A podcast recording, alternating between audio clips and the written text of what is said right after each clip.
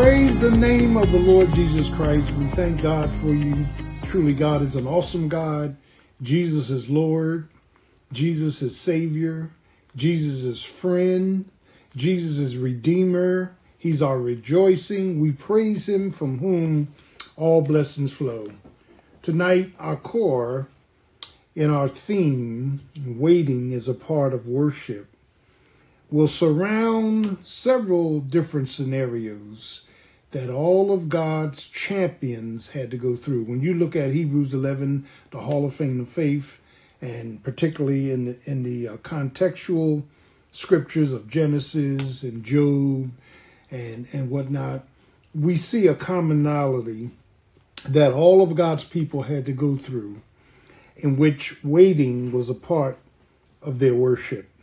And, and as we begin to look at this, there are some things throughout the Word of God that fall into similar platforms. In other words, it falls into God's purposes. God's purposes, amen, determines his plan. His plan determines, listen, his placement and his processes and his pullout. God's got a whole structural plan for the people of God. And when we begin to look at these different scenarios, we see, like in Abraham's life, God used delay to develop him towards his deliverance. So the key word here is development. And as we are delayed, as we have to wait and, and be patient with God, God is developing us, but he's also developing circumstances that will surround us. Now, listen to what I'm saying. He's not only helping us to grow, he's growing circumstances that will fit Amen. Once we are where he wants us to be for the pullout. So Abraham was told to get out of the Ur of the Chaldees, Genesis 12, go towards Canaan. And on his way to Canaan, he ran into several problems. One was he left and he was detoured, amen, to a place called Haran for 15 years. And then he moved to Moreh and he moved to which means strength of shoulder. And and he kept moving in these detours.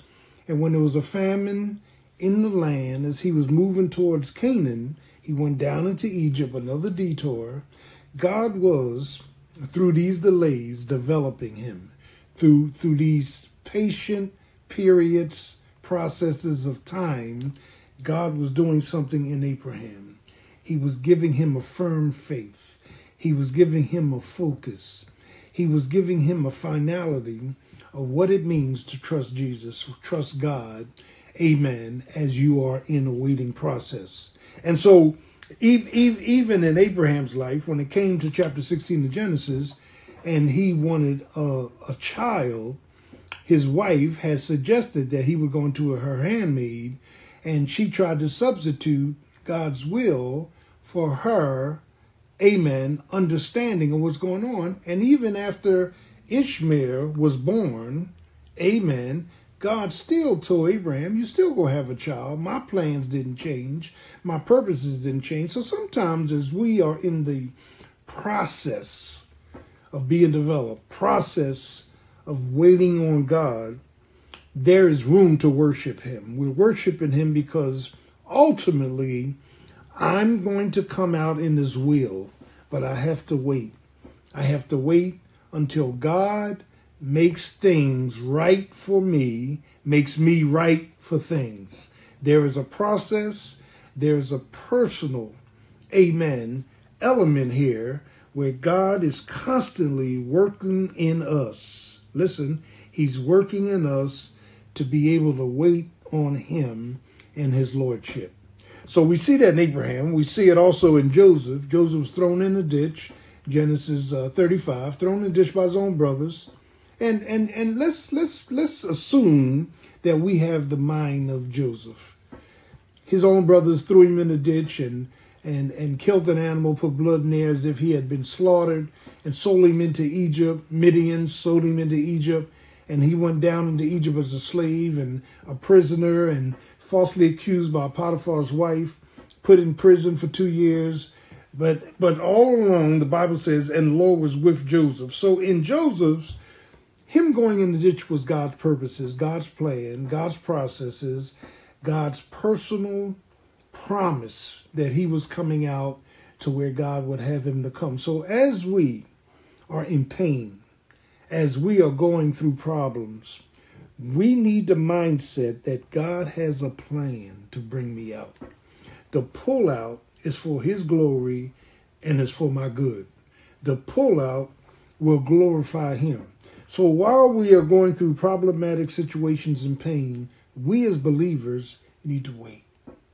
We need to wait and understand that our waiting is a part of worship. It is our surrendering to the will of God that God knows better than us what to do, when to do it, how to do it. Amen.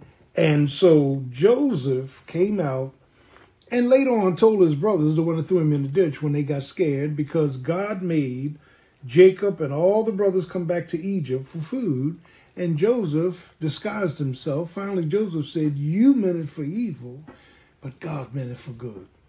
Well, what does that mean? Well, all things work out for the good of them that love the Lord and are called according to his purpose. So our waiting on God in our pain, in our problems, in our future is God's business to work out for his glory.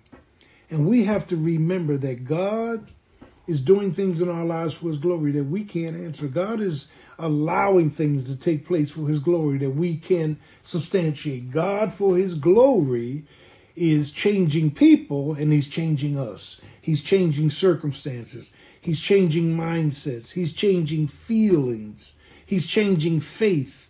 God is inserting in us a, a, a, a, a faith that passes all understanding. And that's where waiting becomes a part of worship.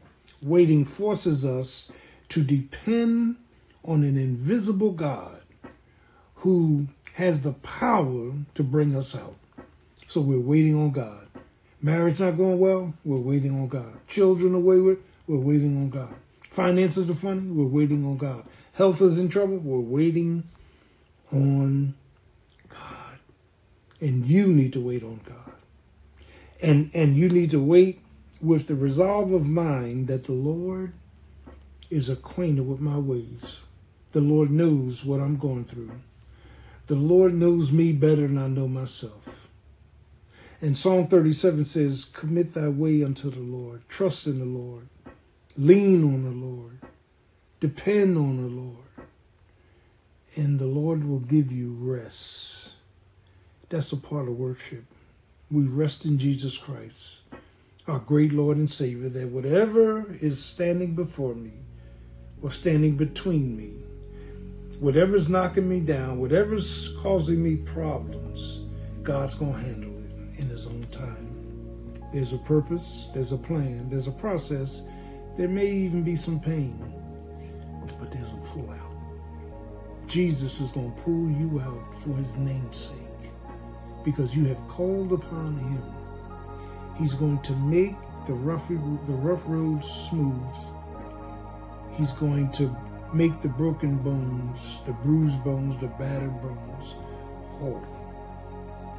Let's wait on the Lord with all of our hearts and lean not to our own understanding.